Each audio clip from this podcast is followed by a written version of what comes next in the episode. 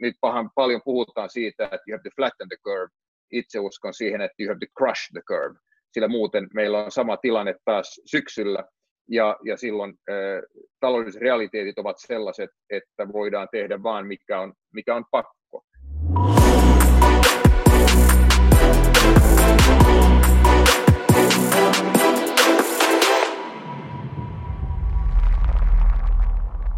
Tervetuloa Pals-podcastiin.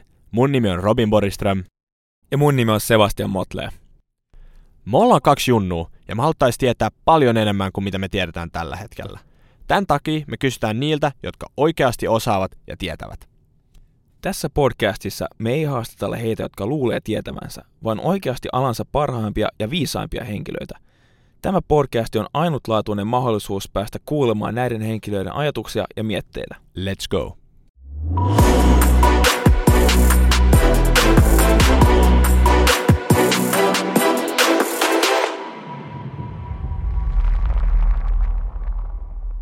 Tänään meillä on erittäin kovan luokan vieras.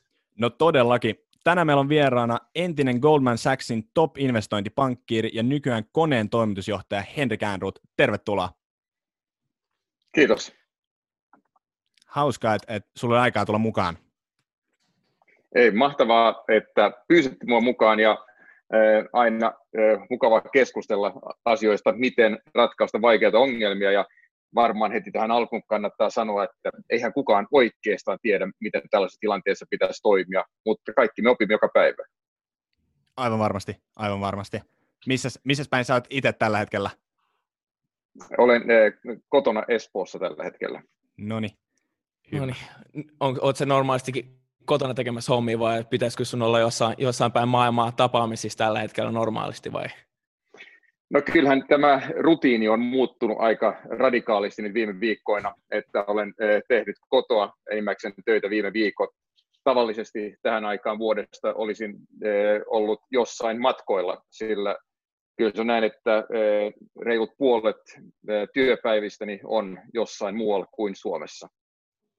No näin mä vähän oletin, että business löytyy ympäri maapalloa, niin pakko vähän liikkuu maasta maahan. Näin se on. Se on kyllä, että jos johtaa yritystä, niin pitää aina, se on tärkeää tavata asiakkaita, tavata henkilöstöä. Nyt sitä on joutunut oppimaan, tapaamaan heitä uudella tavalla.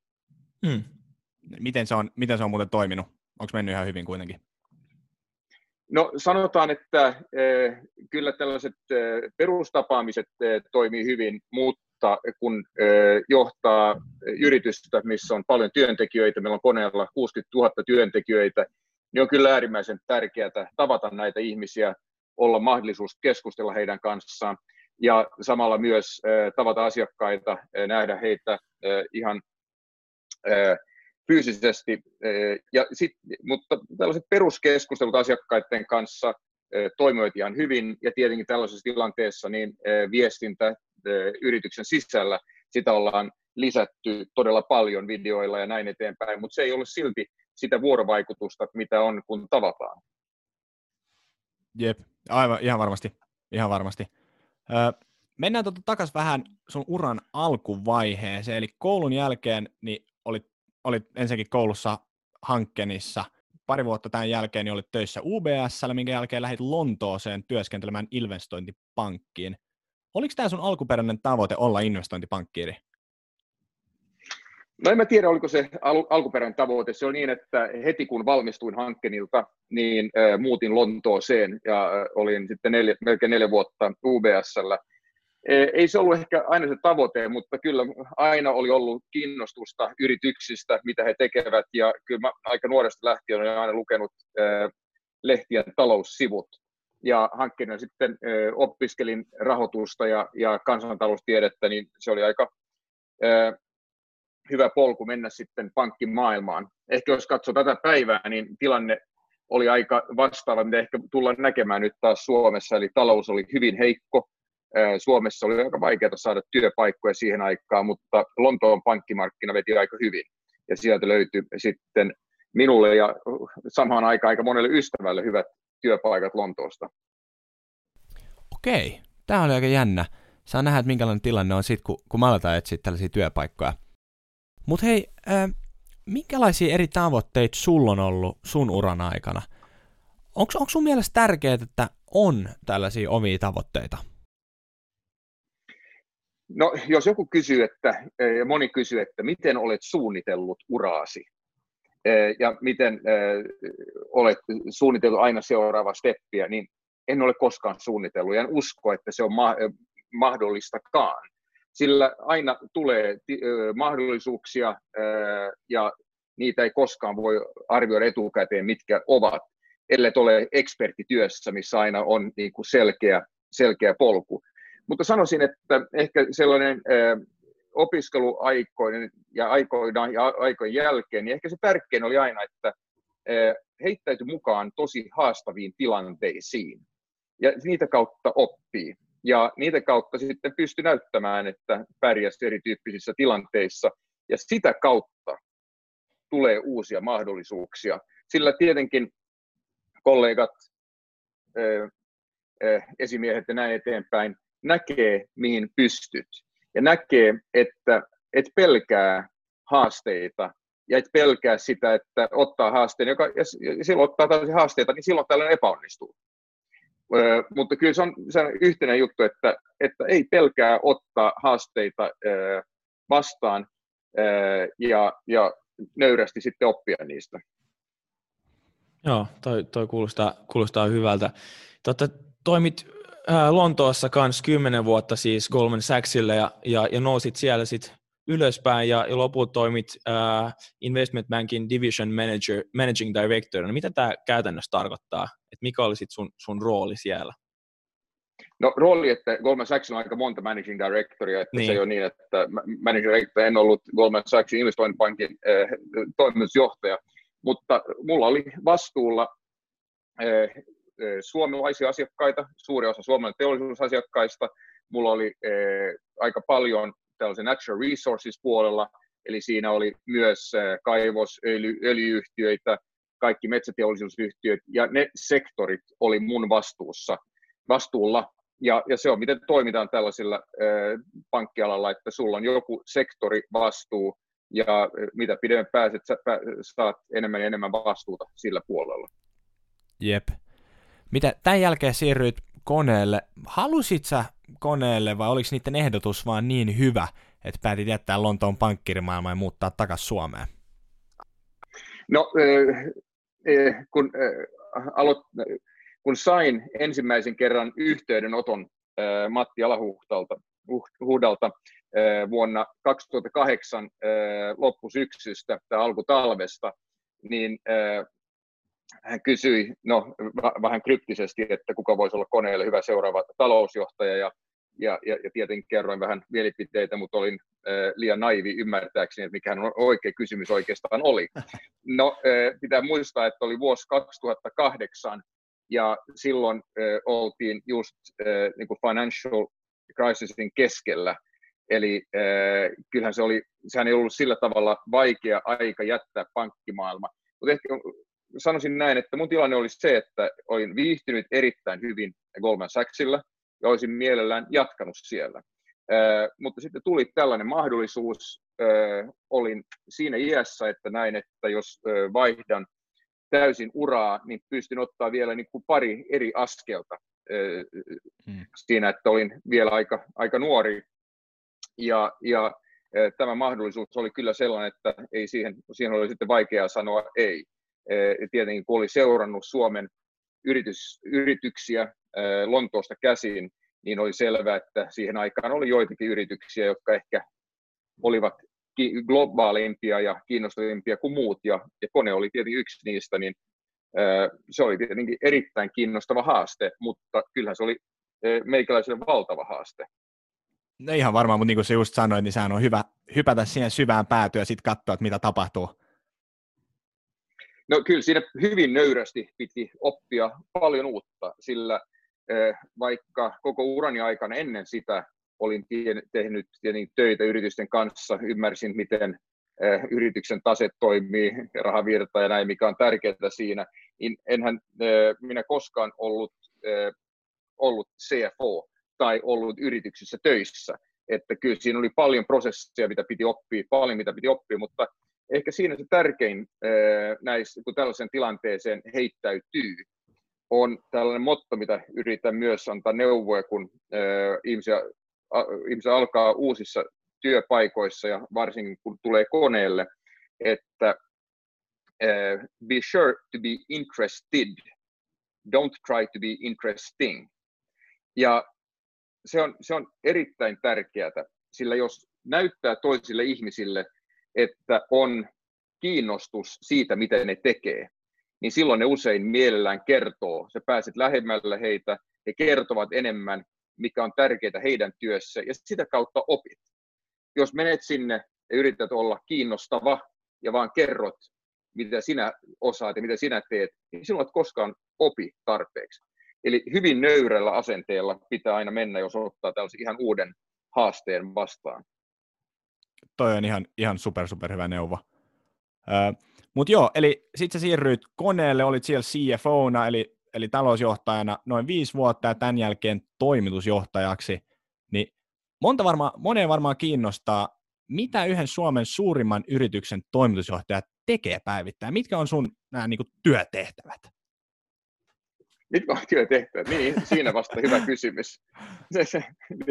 Se muistan, kun lapset oli nuoria, että mitä se oikein teet, että sinä menet kokoukseen ja siellä juodaan kahvia ja syödään pullaa ja sitten lennät vähän sinne tänne, että mitä sä nyt oikeasti teet?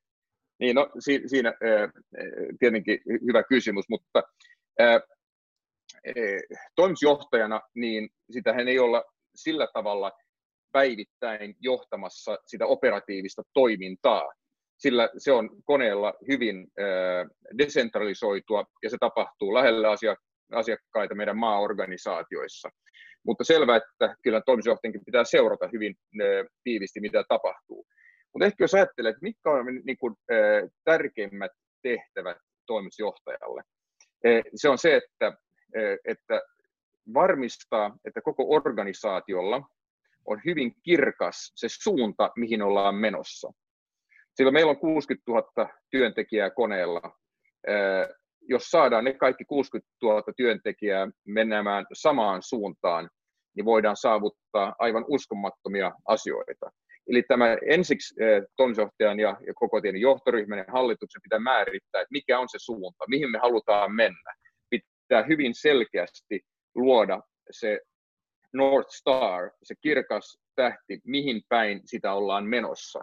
Kun se on selkeä, sitten tietenkin pitää alkaa suunnittelemaan niitä toimenpiteitä, miten niihin pääsee. Ja se, mitä suuri osa toimitusjohtajan ajasta menee siihen, että tavataan mahdollisimman paljon ihmisiä talon sisällä, varmistetaan, että kaikilla on sama ymmärrys siitä suunnasta, mihin mennään. Ja todella, että jatkossa seurataan, että mennään siihen.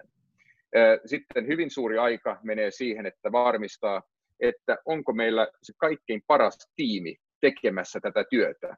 Ja saako jokainen tiimin jäsen sitä coachausta, sitä feedbackia, mitä heidän pitää saada ja mitä heillä on oikeus saada jatkuvasti.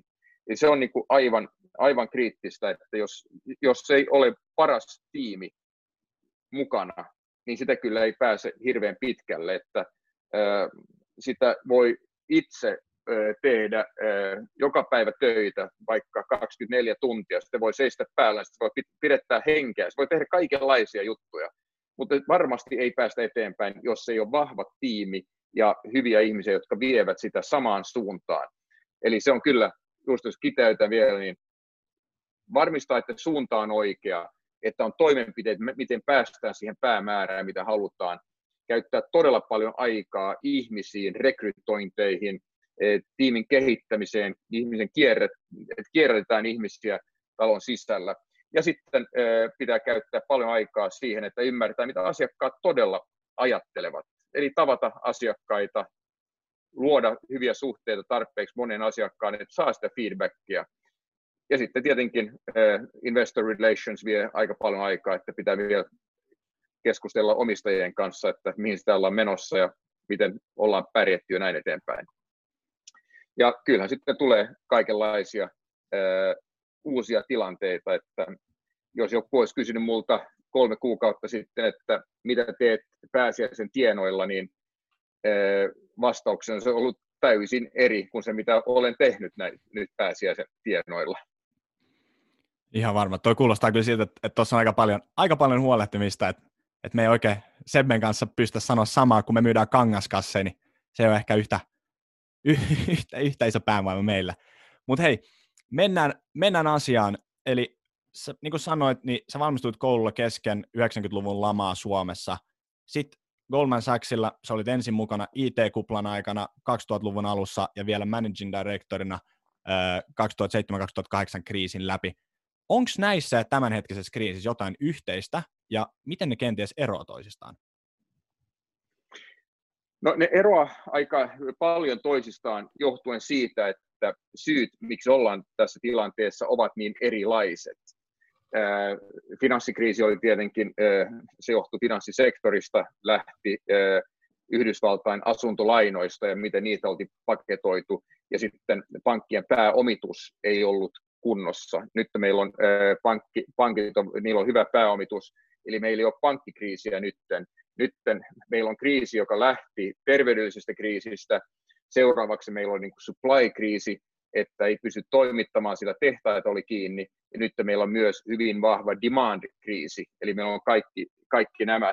Eli se, miksi meillä on kriisi, niin se on hyvin erilainen. No se, mikä on tietenkin sama näissä kriiseissä, on se, että aika monelta menee työpaikka. Taloudessa on suuria alijäämiä, eli valtiot velkaantuu ja joutuvat tekemään aivan poikkeuksellisia toimia, että pidetään talous käynnissä. Mutta ehkä se tärkeintä on, että syyt ovat erilaiset ja siksi myös toimenpiteet pitää olla erilaiset nyt.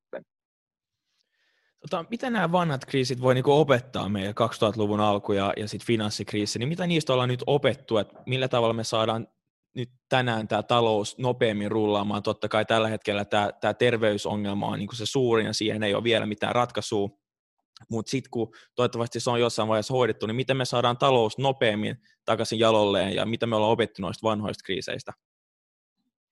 Kyllä se, mikä huomaa nyt, että pitää koko ajan olla erittäin hyvä tilannekuva, mutta kriiseissä pitää pystyä liikkumaan nopeasti. Että jos katsoo niitä maita, jotka ovat tällä hetkellä paremmassa tilanteessa, ne ovat ne, jotka tekivät rohkeasti päätöksiä ja nopeasti. Tällaisessa kriisissä pitää muistaa, että ei koskaan voi olettaa, että kaikki päätökset ovat oikeita. Mutta tässä kriisissä pitää aina olla tällainen selkeä tiimi, joka vastaa siitä, joka vie asioita eteenpäin, jolla on hyvin laajat valtuudet myös viedä asioita eteenpäin. Mutta jos katsotaan taloutta, niin se on äärimmäisen tärkeää, että pystytään toimimaan nopeasti ja määrätietoisesti ja aina vahvan datan pohjalta. Ja se on ehkä vielä se, mitä toivoisin, että oltaisiin aikaisemmasta kriisistä opittu, että sitä tilannekuvaa ja selkeää dataa ja mikä on se tärkeä data, sitä pitää olla jatkuvasti ja koko ajan sitä kautta seurata, että päästäänkö eteenpäin, onko meidän toimet oikeat ja niin eteenpäin. Et ehkä se on se tärkein, että nopeasti liikutaan. On selkeä tiimi, joka vie asioita eteenpäin, jolla on laajat valtuudet ja on organisaatio, joka pystyy tuottamaan sitä reaaliaikaista informaatiota erittäin hyvin. No, hyviä juttuja, nämä on just sellaisia pointteja, mitä kaikki yritykset ja myös valtiot niin voi pitää mielessä, kun tekee päätöksiä, että oikeasti katsoa sitä tilannetta ja sit sitä kautta lähtee viemään eteenpäin. Mut mitä sä luulet, että onko tämä sitten enemmän uhka vai onko tämä myös mahdollisuus yritykselle niin kuin kehittyy ja esim. Pienet yritykset on nyt vienyt niin kuin fyysiset myymälät niin kuin nettiin, että totta kai se on tuonut uusia mahdollisuuksia ja liiketoimintaa, että millä tavalla tämä on mahdollisuus myös pienille ja isoille yrityksille? On aina tällaiset kriisit, ne luovat valtavasti mahdollisuuksia. Totta kai niin kuin monelle yrittäjälle tämä on valtava kriisi ja heitä pitää tukea ja sellaisia yrityksiä, jotka ovat elinvoimaisia, niin pitää varmistaa, että ne ei mene nyt nurin, sillä se vaan vaikeuttaa tätä tilannetta. Samalla jos katsoo siitä, että miten Alibaba syntyi Kiinassa. Alibaba syntyi SARS-kriisin jälkeen. Eli tarvittiin enemmän e-commercea, ettei tavattu toisiaan niin paljon. Kiinalaiset e-payment-järjestelmät ovat tulleet sitä kautta, että haluttiin löytää ratkaisuja, jossa ei kosketella samaa materiaalia monet ihmiset. Eli jos käytte Kiinassa, niin huomaatte, että käytännössä kaikki maksetaan joko Alipayn tai WePayn kautta. Eli kun olen Kiinassa itse ja otan esille luottokortin maksaakseni hotellilaskun, niin kyllä kiinalaiset kollegat aina nauraa mulle. Mutta nämä on vain esimerkki. Joo, mutta toi on varmaan se kans, mihin tämä uskon ainakin itse, että toi on se, mihin me ollaan enemmän ja enemmän menossa tämän kriisin jälkeen. Mutta mitä sä luulet? Se on... Niin, sano vaan. Niin, mutta just, että kyllä jokaisen vahvan yrityksen pitää niin kuin ajatella yhtä paljon tällaisessa tilanteessa sitä, että miten sitä kriisiä hallitaan ja hoidetaan, mutta samalla miten tästä tilanteesta voidaan löytää joku tapa erottautua, miten siitä voidaan olla suhteellisesti kilpailujen verrattuna vielä vahvempi kriisin jälkeen. Ja se, mikä aina näkee, että kriisin aikana se on aivan uskomatonta, miten nopeasti saadaan uutta aikaiseksi. Joo, mä näin itse asiassa jonkun kuvan tuosta netistä, olisiko LinkedInissä, että kuka teillä on IT-johtajana, sitten oli jotain esimerkkiä, ja sitten kolmas esimerkki oli COVID-19. Eli siellä uudistetaan aika nopeaseen tahtiin kaikkea nyt yhtäkkiä, jotain muuten ikinä olisi varmasti tehtykään.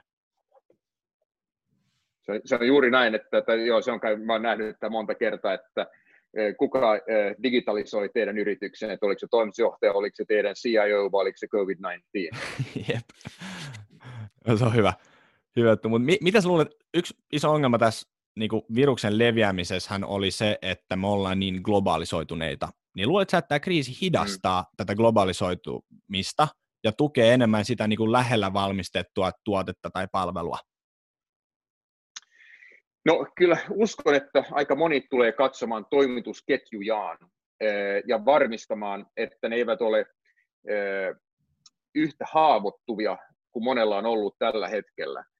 Mutta, ja saattaa olla, että maantieteellisesti tuodaan joitakin asioita lähemmäksi. Mutta se on kyllä vaan näin, että ne globaalit hankintaketjut, toimitusketjut, ne ovat kyllä taas luoneet erittäin paljon vaurautta maailmaan, ne on luonut hyvinvointia moneen paikkaan, ja yritykset tuskin tulevat olemaan samalla tavalla kilpailukykyisiä, jos tästä lähdetään luopumaan. Mutta eli kaiken kaikkiaan kyllä uskon, että business tulee jatkossakin olemaan globaali, mutta tullaan varmistamaan, että ehkä se haavoittuvuus koko sillä hankintaketjulle on pienempi, ja se tulee tarkoittamaan, että joitakin toimintoja tuodaan lähemmäksi. Ehkä se, mihin ollaan niin kuin eniten nyt ehkä havahduttu, on se, että terveydenhuoltoon kaikki, jos ajatellaan ihan suojamaskeja ja kaikki tällaista, ja ne käytännössä kaikki tulee Kiinasta. Ja tällaisessa tilanteessa se on selvä haavoittuvuus kaikille. Uskon silti kyllä, että ihmiset tulevat taas matkustamaan uudestaan, mutta varmasti tulee olemaan aika monessa paikoissa erityyppisiä varotoimenpiteitä, jotta voidaan matkustaa, voidaan kuluttaa, voidaan tehdä töitä turvallisesti. Ja tulee olemaan uusia tapoja, mutta en mä usko, että se pysähtyy. Kyllä ihmiset haluavat matkustaa, haluavat kanssakäymistä. Business silti tarvitsee face-to-face-neuvotteluja ja tällaista. Joo, varmasti tulee olemaan paljon enemmän etätyöskentelyä, mutta ei se tarve siihen, että tavataan ihmisiä kasvotusten, ei se mene mihinkään. No. Nyt tämän kriisin aikana niin ihan pelkästään uutisissa puhutaan vaan tästä niin kuin terveysongelmista ja firmat heittää ihmisiä pihalle ja YT-neuvotteluja joka päivä tulee joku uusi uutinen ja puhutaan vähemmän ja vähemmän niin kuin esim. Ilmastonmuutoksesta ja muista näistä isoista asioista, mistä on puhuttu paljon viimeisten vuosien aikana, mutta ne on melkein käytännössä unohtunut nyt koko tämän 1-3 kuukauden aikana. tämän jälkeen, niin luuletko, että mennään talous niin kuin ensin ja keskitytään näihin taloudellisiin ongelmiin, vai tuleeko tämä ilmastonmuutos esimerkiksi tulemaan iso asia myös tämän jälkeen? Mitä ajatuksia tästä? No, tämä on erittäin tärkeä ja kiinnostava kysymys, että mihin mennään. Onneksi voi sanoa, että aika moni firma oli havahtunut siihen ennen tätä kriisiä, että sustainable business is good business, jos katsotaan päästöjä ja muutenkin miten toimitaan. Niin mä uskon kyllä, että se ei pysähdy. Mutta se on selvää, että keskellä kriisiä niin pitää just hoitaa se kriisi, sillä jollei saada tätä kriisiä haltuun nyt nopeasti, niin vaikutus talouteen tulee olemaan niin suuri, että aika moni prinsiippi joudutaan heittämään romukoppaan. Ihan, jos lähdetään ihan perushyvinvointivaltioista, niillä tulee olemaan valtavia ongelmia, ellei saada nyt nopeasti tämä kriisi hoidettua. Että nyt paljon puhutaan siitä, että you have to flatten the curve. Itse uskon siihen, että you have to crush the curve, sillä muuten meillä on sama tilanne taas syksyllä, ja silloin taloudelliset realiteetit ovat sellaiset, että voidaan tehdä vaan mikä on pakko. Mutta silti kyllä uskon, että jos tullaan niin kuin tällaiseen niin kuin low carbon talouteen ja tällaista, niin se on silti hyvää bisnistä, ja uskon, että kuluttajat sitä silti vaatii. Eli se juna on kyllä lähtenyt niin vahvasti liikkeelle, että en usko, että se pysähtyy. Nyt tietenkin, jos katsoo Delhiä Intiassa, ihmiset ensimmäistä kertaa näkee siellä nyt pitkään aikaan ihan sinisen taivaan, sama Pekingissä ja muissa kaupungeissa, että ehkä Delhi on se, missä ilmeisesti suurin muutos on, että tietenkin lyhyellä aikatähtäimellä tässä on aika paljon puhtaampaa monessa paikassa, mutta se ei tietenkin muuta sitä pidemmän ajan realiteettia. Niin kuin sehän maksaa niin kuin ostaa ekologista tai tehdä asioita ekologisella tavalla.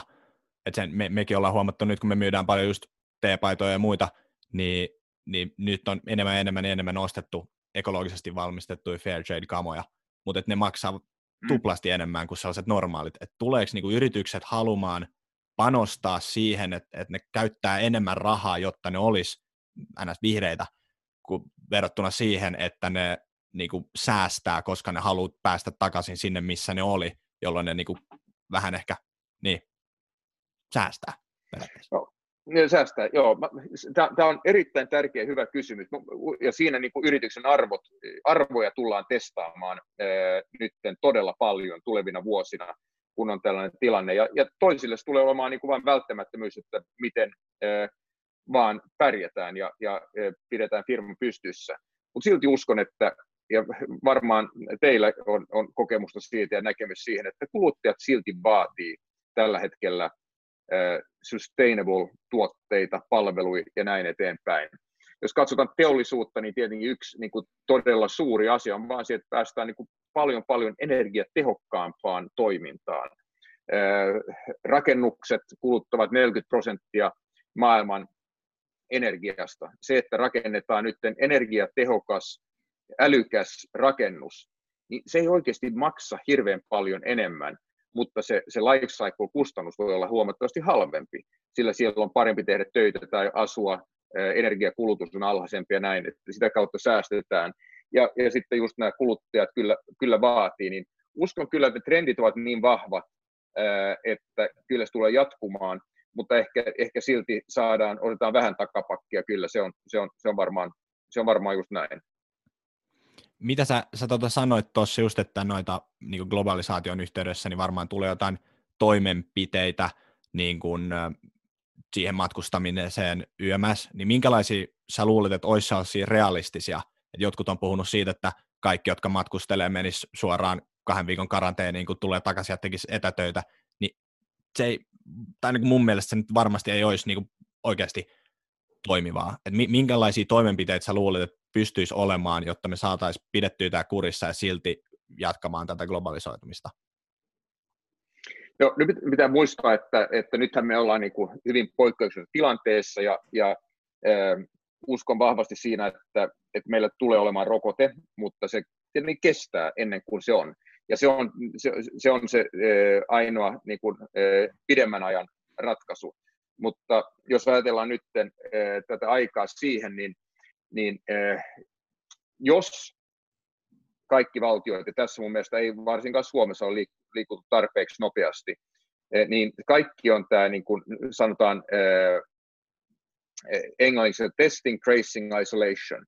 Eli niin kuin tehdään esimerkiksi Taiwanissa, Singaporessa, Etelä-Koreassa, missä on erittäin hyviä kokemuksia tästä, että heti jos jollakin todetaan virus, niin on laaja organisaatio.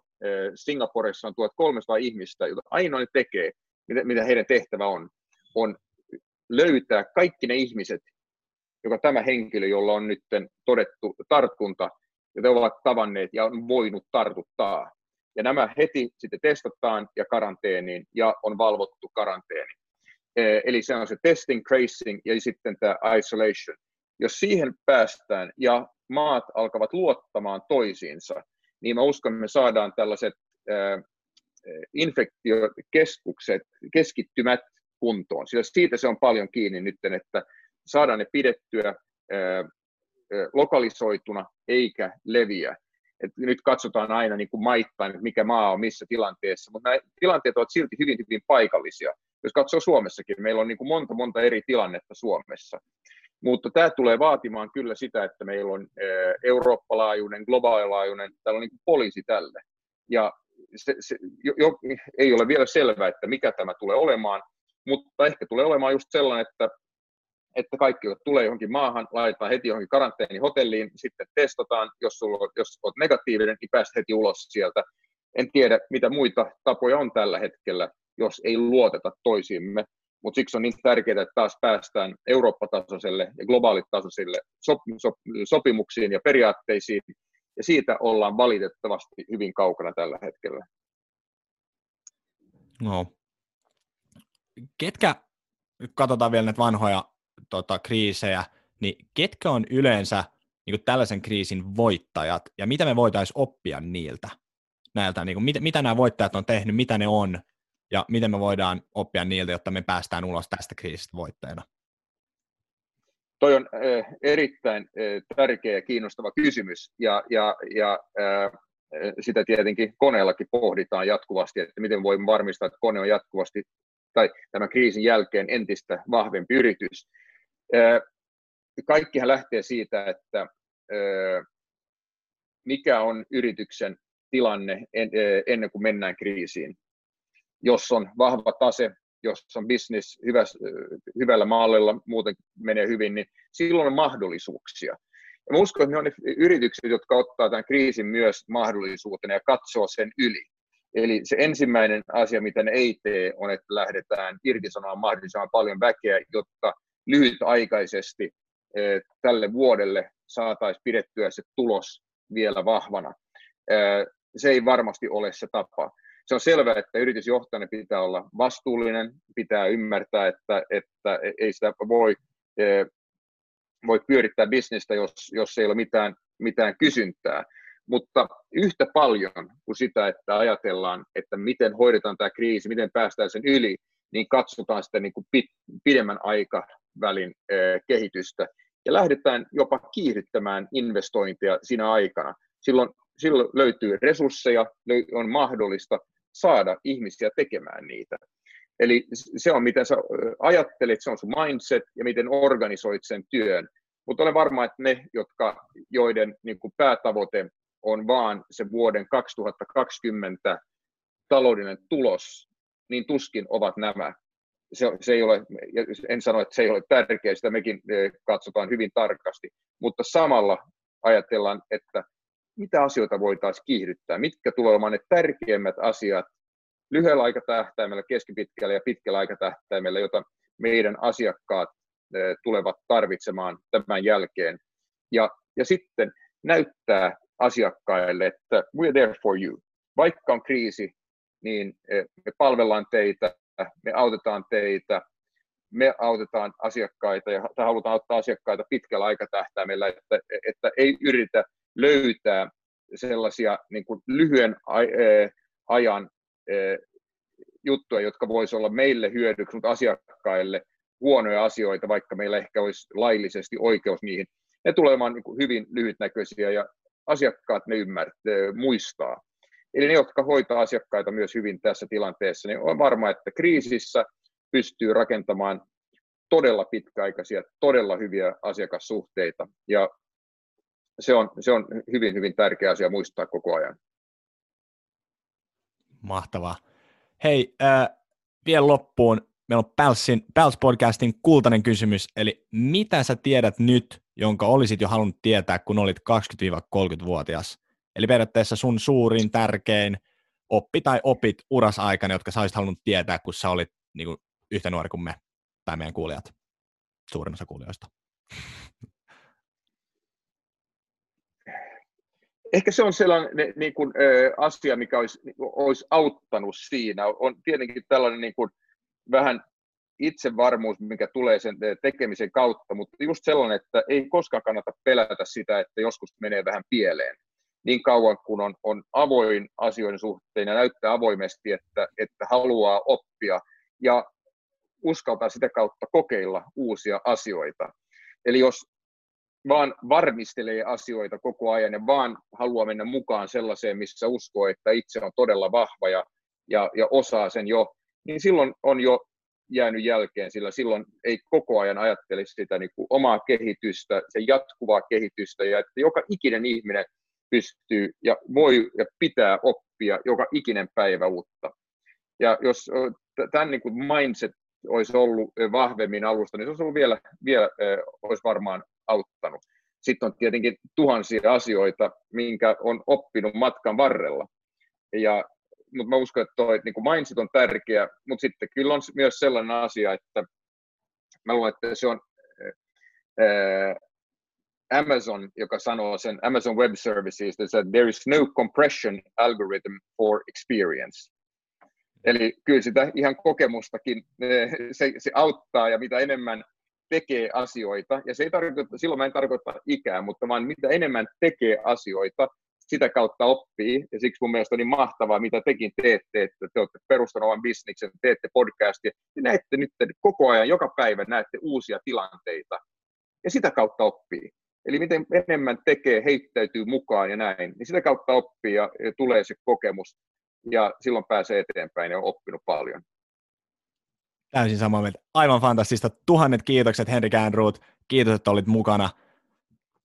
No, kiitos paljon. Me opittiin nyt tässäkin lyhyessä ajassa todella paljon. Toivotaan myös, että meidän kuuntelijat oppi mahdollisimman paljon, sai hyviä neuvoja. Aivan varmasti. Ja mun mielestä ainakin se yksi juttu, mikä siinä aika alussa sanottiin, niin be sure to be interested, not interesting. Ihan super hyvä neuvo. Ja tämän kaikkien pitäisi laittaa korvan taakse. Ja hei, kiitos kaikille kuuntelijoille. Tykätkää, seuratkaa, antakaa palautetta. Kertokaa myös, mitä haluaisitte kuulla ja ketä meidän tulisi haastatella seuraavaksi. Kiitos ja palaillaan taas kohta. Moi moi! Moro!